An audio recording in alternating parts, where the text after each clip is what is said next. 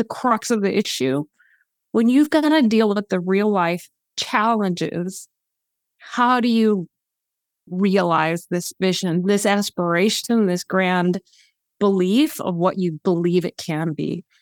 And I think where we were starting with was in the moment, under those constraints, you feel like those things are in tension. And if you can take a deep breath and step back long enough, I think the way to think about this is we need to invert that. It actually comes from that purpose. It comes from that aspiration mm. that can actually drive and solve your challenges. The world needs what only your business can bring. And as a leader, it's your job to deliver. But where do you focus? Where do you direct your time, your team, your budget, and your emotional energy? We're learning this together on the North Star Leaders podcast. I'll be talking to purpose driven leaders about the choices they make to create audacious economic value while also realizing their distinctive purpose. I'm Lindsay Peterson, brand strategist, author of Forging an Ironclad Brand, and host of the North Star Leaders podcast. Let's get to it. Today, I am so happy to be joined by my guest, Yoko Miyashita. Yoko is CEO of Leafly, the world's leading cannabis resource and commerce platform. Before serving as CEO, Yoko was Leafly's general counsel. She's also held leadership roles at Getty Images, and she was an attorney for Perkins Coie. Yoko, welcome to the show. Thank you so much, Lindsay. It's so great to see you again and to be spending time with you. Me too.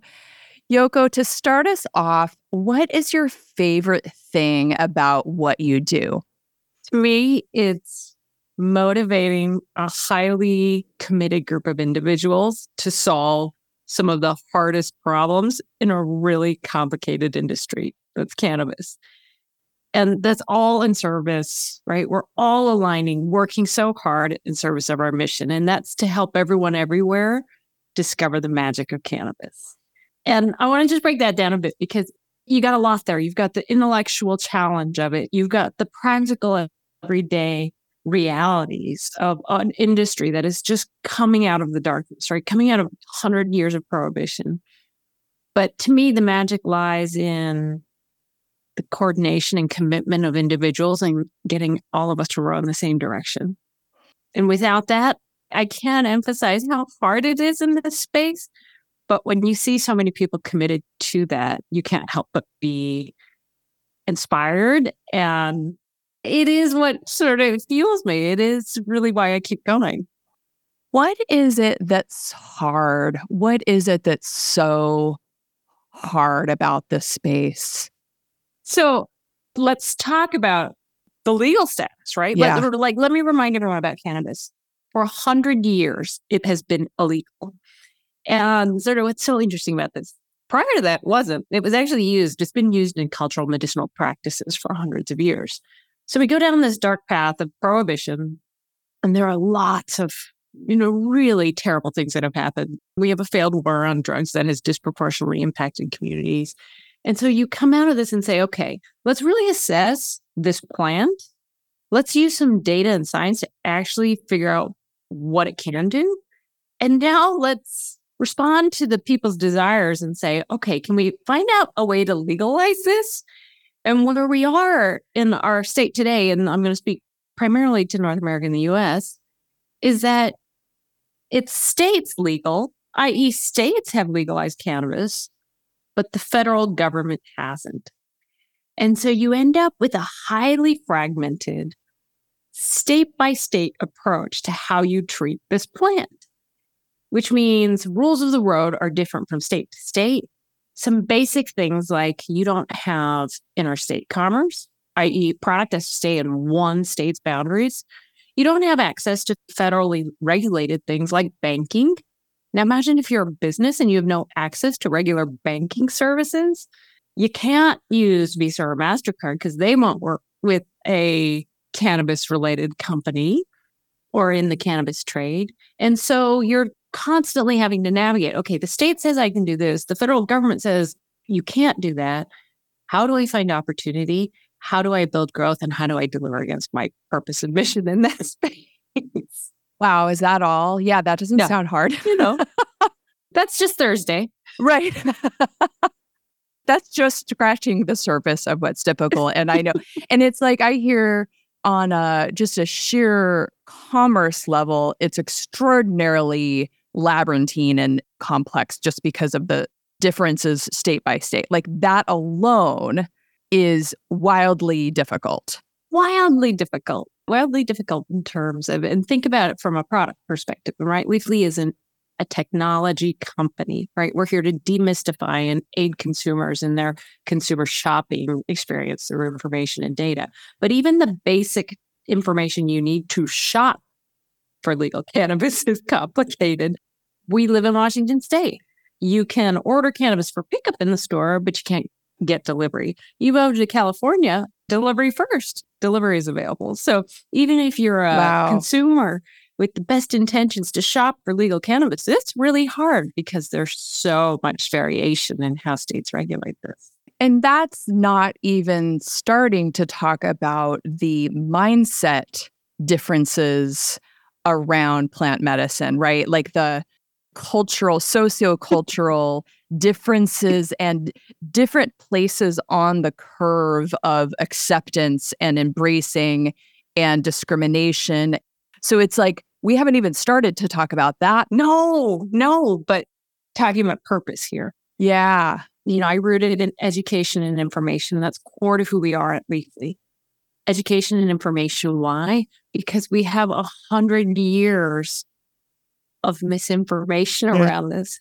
We have to help deprogram from all of the tropes and stereotypes. And oh, guess what? By the way, we didn't research anything for the last 100 years because it was essentially illegal, even for research purposes. We have all of this new science emerging. So, how do we help deprogram you and build you a foundation formed an educated foundation to make really smart choices about what cannabis is right for you. Right. It's not like you're educating in a world where there's a blank slate and you're starting from scratch. You're starting from a place of first deprogram to get to the place where we can have accurate and rich data and information. It's a very difficult behavioral task to execute absolutely building that safe space and a construct to help people break down original thinking around that and then build a new set like how you have to exercise your brain. Okay reminder reminder reminder like this is an old framework. Let me give you a new framework and you've really got to exercise that muscle before you ever get them into the store's doors to yes. make a purchase yes and so we're so rooted in that, the education and information piece. And it's so core to how do we always express ourselves? How do we manifest this brand? How do we show up for all of the constituencies we serve? Yes. Do you have a stated North Star, whether explicit or implicit? Just to give a little context for Leafly, we're a multi party platform, right? We connect consumers, licensed retailers and licensed brands in the space. But for us, it's rooted in consumers. And we believe we can drive the greatest value when we empower consumers with the right information, the right science about cannabis, and connect them to the legal ecosystem. Like it is all about empowering your discovery. And we use this word discovery because discovery is about, we consider cannabis a journey and everyone is on this journey from different stages. You might be a long time consumer, but you might have a very different construct around how you engage with the plant.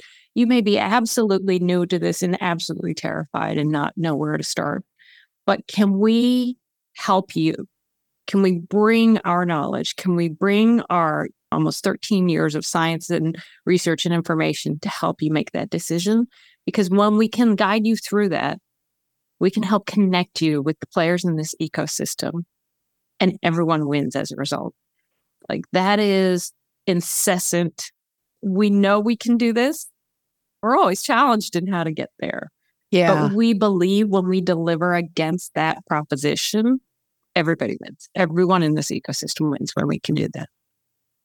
enabling discovery and unlocking magic. Is this the North Star and what you've just described?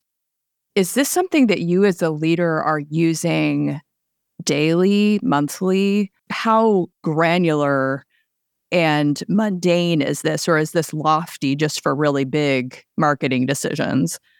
I think this comes from being so ambitious about where I want to get to. And so my response to that question is not enough. And I think enabling magic, and we use this, right? Like it's the idea of everyone everywhere able to discover the magic of cannabis. And magic is a word that we really grappled with. Is it too loose? Is it too loosey goosey? Is it too this? Is it too that? Does it not give it the gravitas? But ultimately, where we are rooted in is in the plant and the science of the plant. And when you actually go deep on this, there are so many interesting attributes and the ways that it's been able to impact individuals is so powerful. And the difficulty when you have something that ambitious in front of you with magic and you look at the day to day mundane challenges that you've got to tackle and get through, sometimes you really feel that gap between what you're doing in a day and the bar of magic. Sure. But you don't stop trying. And I think it's remembering that we hold ourselves to that ambition of magic that is really important to have, especially in difficult times. And if you're familiar with this industry, it's difficult times for some of the reasons I explained at the outset. Yeah. Tell me more about, like, bring me to a moment when, yeah, it's difficult and you're navigating some challenging conversations, dynamics, decisions, and you're reminded, oh, yeah, this is why we're here. Like, this is our purpose. Take me to that. I think I have a couple of examples, and one most recently, where you know we're in our regular strat planning cycle, and just to set a little foundation, we've had some really difficult times, and we went through technology layoffs, and those are soul searching moments and really hard on an organization, as you can imagine. But as we rethink this, and you're working in a leaner environment, and in our case, right, serving multiple constituents, this means we have three different product sets retail, brands, consumer products. Where do you start? How do you allocate resources? Where within that? Because everyone needs something from you, and you really need an anchor to help drive that decision. And when you can root back to something, right? Consumers, helping everyone everywhere discover the magic of cannabis, empowering consumers. It's so helpful to go, oh, that's right. That's right. Where do we start again? Okay. Deliver on that proposition to our consumers. Because when we do that, we know we can create value for the retailers and brands on our platform. So to me, it is the anchor from which the answers come yeah. when you're swirling, right? When you need to drive clarity in your decision making. That's one. Another one for me was kind of thinking through North Star pillars. Yes. And, you know, North Star being this really ambitious thing that you're going after. And I'm going to always say I'm falling short of that because it's always going to be here. But your pillars and how you manifest that, how do you build the building blocks to get to where you are? It was really interesting for me recently to be thinking about, oh, the pillars might shift because the context shifts. And so you need to keep thinking that you need your North Star to anchor you and to assess your brand pillar. So let me give you an example. Uh, Leafly, long history of we are one of the largest information resources for cannabis in the world. And when Leafly started, originally as our strains database, it's the richest resource for information on cannabis strains. We have over 6,000 entries in our database today. And then we built the news arm on top of that. And imagine building a cannabis news arm almost 10 years ago now. Nobody else is talking about cannabis. Nobody's following the day to day shifts in state legislatures. No one's talking about, and no one's talking about what's happening in a global stage. So we build up quite a meaningful team to cover the in and out of this on multiple markets. But what's shifted? In the last two years, with New York going recreational legal, New York Times now has two full time staffers Politico has a cannabis beat. Oh, wow. And so for me, it was, oh, yes, our brand pillars understand, but who's doing the heavy lifting? Okay, this allows us a chance to say, in service of our North Star, how can we shift our content strategy? How can we be more tailored to meet the demands of the day in service of our North Star? I love the way you articulated that. And this is something that I think about and I'm asked about is how much longevity should you think about when it comes to brand slash North Star? And like with a lot of things, it comes, it depends on how you're defining these terms. But if you're defining the brand promise large enough, then it's the things underneath it, the products, lowercase p products, all of the things that make up the customer experience. Those things are going to evolve as fast as your context is evolving, which might be very fast if you're in cannabis in the 2020s. It might be really slow if you're marketing laundry detergent, but it's going to have a lot of wiggling. It's going to have a lot of shifting. The thing that it's in service of might not ever change, or it might last decades. It might last, I mean, Volvo's North Star has been safety since 1927. the products have changed. There used to not be such thing as seatbelts, right? And it's a safety brand. Yeah. So the pillars are the things that have lots of maneuverability that live and breathe with the rest of the environment, with the customer's expectations, with what the competitors are doing, with the needs of the market. But my experience is that people want to revisit brand more frequently than is ideal. If it were a big enough thing to begin with, it probably is still resonant. And shifting might actually lose the trust of the audience. It doesn't mean that's never the case. Like there are definitely times when changing the North Star makes a lot of sense. But I think the way that you articulated the pillars as sort of the release valve, that's where the evolution is happening, less than with the outcome or the desired outcome. What do you think? It feels so validated. Like, oh, good. That's the right answer Oh, in terms of what we were doing. Okay. The guru says. Oh, that's very sweet of you to say. It was really interesting because we actually went through a visioning exercise again late last year. And you go in with a very open mind. Are we going to change something? What is going to shift? And it was so interesting to really walk out of that. I'm like, no, this really hasn't changed. Hmm, interesting. And it might be because I do hold that bar so high because what I think it can be, we're still short of that. This is not going to change. The problem set hasn't changed. And I think that's the reevaluation that you ask yourself in a commercial enterprise of like, has the original problem shifted? No. All right. Then we, you know, stay on course. Stay on course. Right, right. You and I were talking before I pressed the record button about the reason that I'm doing this podcast, which is that I'm obsessed with this topic of the paradox of leading a company that's both commerce driven and purpose driven. And I'm curious because you are my archetype of somebody who's doing that. Do you ever wish you weren't? Like, do you ever wish that you were leading a company that was just mercenary and trying to drive profits but didn't have a purpose? Or do you ever wish that you're like a nonprofit and you're driving a purpose but you weren't beholden to shareholders? But he loaded questions. It's it's not for the faint of heart. What you're doing is not for the faint of heart. my eternal optimist and belief in two things should be simultaneously possible is what fuels. And in the search of that, it might be hard and you're not going to nail it. And I know we haven't nailed it yet, but why can't money and mission work together in tandem? And why I'm so motivated in the space, why Leafly is so motivated in the space, because this is a ground rich for that, right? I started with, we talk about the history of what's happened with this plan, humans impacted, right? Disproportionate policing.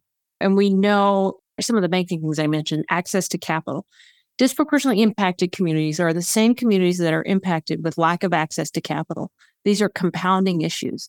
And you have this amazing industry, legal industry being built out of the plant that it will be worth the legal industry will be worth $40 billion today. We've got legal pathways now saying, hey, what we did to these communities was wrong. Can we build legal on ramps and ensure participation happens at a much, much wider band so that the people who paid the price of prohibition can be part of the growth of this? Wow when I think about that structurally, where else do you have an opportunity to bring these two things together? Wow. So I look at that and say, not all industries are going to present that to you on a silver hmm. platter like that. For those of us who are playing here, this is such an amazing chance to try and make that happen and realize that vision. So those are the pretty words. Those are the words that just like get you so excited. And then you get hit by, you know, this has been an 18 month period in which there's been very little access to capital for all, you know, we're one of the larger players. And there's a whole host of reasons that we could spend hours talking about. But when you then, to me, this is the crux of the issue. When you've got to deal with the real life challenges, how do you realize this vision, this aspiration, this grand belief of what you believe it can be. And I think where we were starting with was in the moment, under those constraints, you feel like those things are in tension. And if you can take a deep breath and step back long enough, I think the way to think about this is we need to invert that. It actually comes from that purpose. It comes from that aspiration mm. that can actually drive and solve your challenges. Yeah. And so it's money, mission. We always pick the diametrically opposed version of that. And I'm just saying, can we change that way of looking at things? And can we bring the best minds? And can we just keep ramming our heads up against it? I hear so much hopefulness in what you just said to that. And I kind of presented this as like a contradiction, these two aims of commerce and purpose. But what I hear you saying is they actually can amplify one another, that there can be a contradiction. There certainly are moments when there's a contradiction. Yeah. But if the tapping in is done kind of like the right vein and with authenticity, then they actually enable one another. The more economically vibrant it is, the more of that purpose you can unlock. And the more of that purpose you can unlock, the more people you can bring along from all of these stakeholders, which then in turn enables more economic growth, et cetera. Way more artful way of trying to express what I was saying, but absolutely. And I'll be honest, it's hard to see that materialize right now. I feel like I am having a hard time, even with the belief in this of making that happen, but you don't stop trying. Yeah. And how do you find your pathways back? And I think the North Star construct is just a great reminder of like, go back to that, go back to that. And that needs to be the lens. Yeah. That needs to be the filter to find your path because it can be really hard when you're just trying to solve for so many of the day to day practical challenges. I would love to ask you more about how you show up as a leader, tools like that. You mentioned a second ago, sometimes you have to take a breath and step back. Like that's a tool for leadership, right? The North Star is a tool for leadership. What are the things that you do given how challenging this industry is to be in and to be the CEO of a company in this industry? What are the things that you do so that you have the energy and the mindset and the peace to bring to navigating these? Some days more successful than others. So let's start that with that caveat. For me, it comes out of, you know, a foundational belief in service leadership, servant leaders. And so who are you serving? Talking to my employees, like just getting out and about and for the people who are working for you and being able to see what they're doing and really just appreciate living from that space of gratitude. Talking to our customers, some of them are very angry and figuring out who are you? What have we done? What can we do better for you? What challenges are you facing? Like that empathy that can come from that, that we're a public company now. So your stakeholders, what are your uh, just listening? We're all on this journey together. And I think that uh, like it's a reminder to when you're myopic, you're lonely. Ooh, what a thing to say. That's exactly it, right? Well, why I think this is such a hard thing is that when you're in that moment, the hardest thing to do, right, is to open back up. Yeah, you want to close down, not open up. You want to be like, this is it. That's been, you know, just opening that back up and going, okay, okay, okay. That's energizing. Yes. And you can feed off the energy of others when you are most depleted. Mhm. And I find that inspiring. And there I have all sorts of personal tactics of right. Like, you know, I have two kids, I'm married and like all of these things. And you have your different ways of outlets and your support that you build. And mm-hmm. all of those things are relevant. But I do find that just getting out of your own myopic and sharing that and being tapping into others, I have found that absolutely energizing and motivating to keep going. Mm, I love that. What are the rituals that you lean on to set yourself up for a good week or a good day? What do you always try to make sure that you do? I, I've kind of gotten really militant about sort of the personal care piece. Yeah. And I think this one's hard for women. The counterintuitive part of we are caretakers and you can't take care of others unless you take care of yourself. It's a journey and a lesson for all of us. Yes, indeed.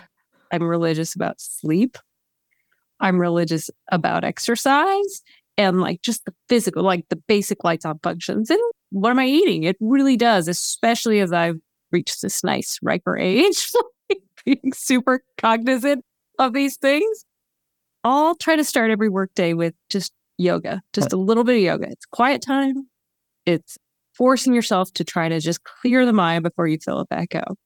And I built work breaks throughout my schedule.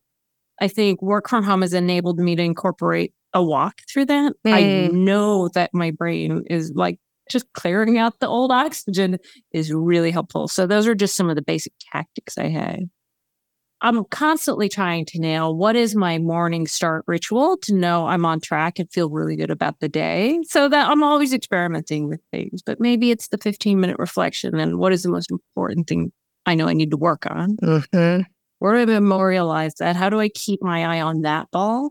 Because it's so easy to get distracted along the way. yeah. I love that. It's interesting how, and I agree with you about there are definitely some gendered elements to like prioritizing things like taking care of yourself before taking care of others. Like, as I say, it sounds so obvious. Get a good night's sleep, exercise, eat good food, take breaks. It sounds so obvious and it and it is. And yet it's the difference between showing up as your best self and not. So it's sort of despite how basic it is, or maybe because it's so basic, it's so crucial. Yeah. And not everybody does it, and probably most people don't do it just because it isn't like a sexy, cool, like avant garde self care ritual doesn't mean that it's not wildly helpful to you and to protecting your energy. It's pattern too, the repetition of it too. There's something in just the ritual of these things that I think that I've learned over time.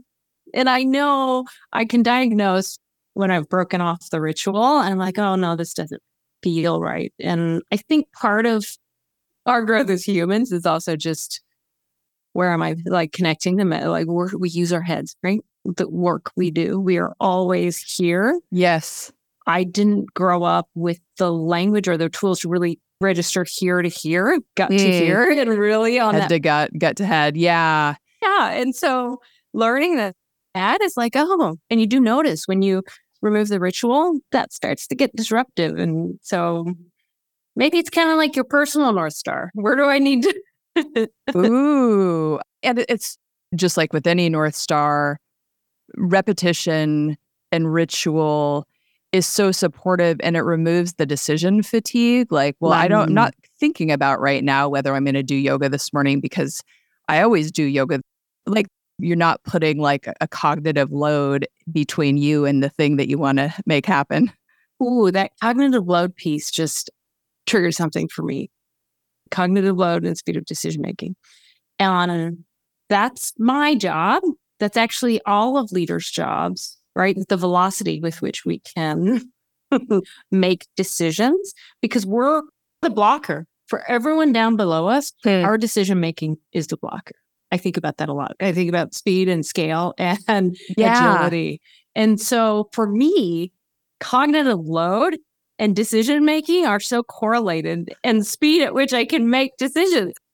I really like this idea of can you leverage these North Stars, your pillars, as tools to reduce cognitive load and improve in speed of decision making? Boom. I love that.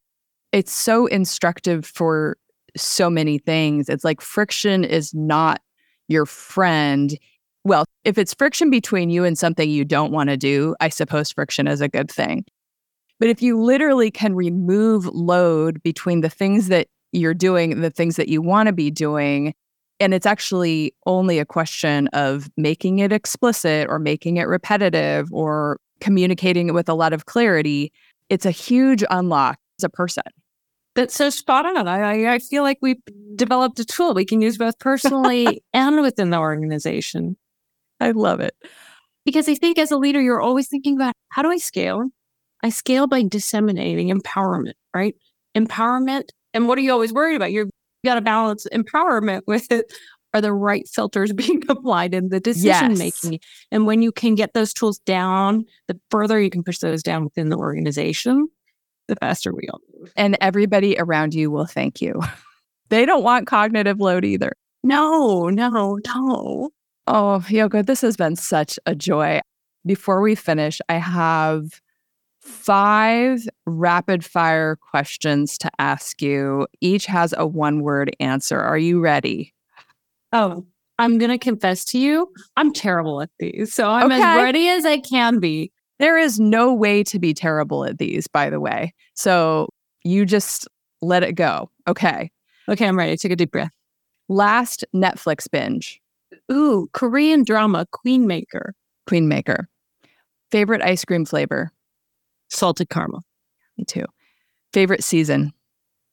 spring. If you were a superhero, which superhero would you want to be? I'm going to give you a slightly complicated answer to this. And if you don't know my background, I'm Japanese. And there is a Japanese comic hero called Anpanman. Anpanman. Anpanman, Red Bean Bun Man. A children's comic, but Anpanman goes and saves the world against Baikinman, who is the germ man. And part of what Anpanman does to save people is there's a chunk of his red bean bun that he gives off and gives to people and helps heal them and helps tackle the world's problems as the red bean bun man. So Oh, I love that. I see it. I see it. Okay, my final rapid fire question is what is the best way to spend a Friday night? Wow. A long run. So virtuous. Oh, Yoko, thank you so much for this conversation. If folks who are listening want to follow you or learn more about you, where should I send them online? Start your cannabis journey at leafly.com. It is the world's richest resource. And for anyone who's looking to understand this plant, whether it's right for you, whether it's not right for you, I believe we do this better than anyone else. I'm on all the usual social channels. You can find us on LinkedIn. I'm in and out of X. I'm more a lurker yes. there. Right. But LinkedIn, I definitely see you on LinkedIn. LinkedIn and leafly.com. Thank you again for joining me. So wonderful to spend time with you. Thank you for having us on. Thanks for listening to this episode of North Star Leaders. Make sure you don't miss an episode by subscribing on your favorite podcast app. For show notes, transcripts, and newsletter sign up, visit ironcladbrandstrategy.com. Please join us again for another episode of North Star Leaders.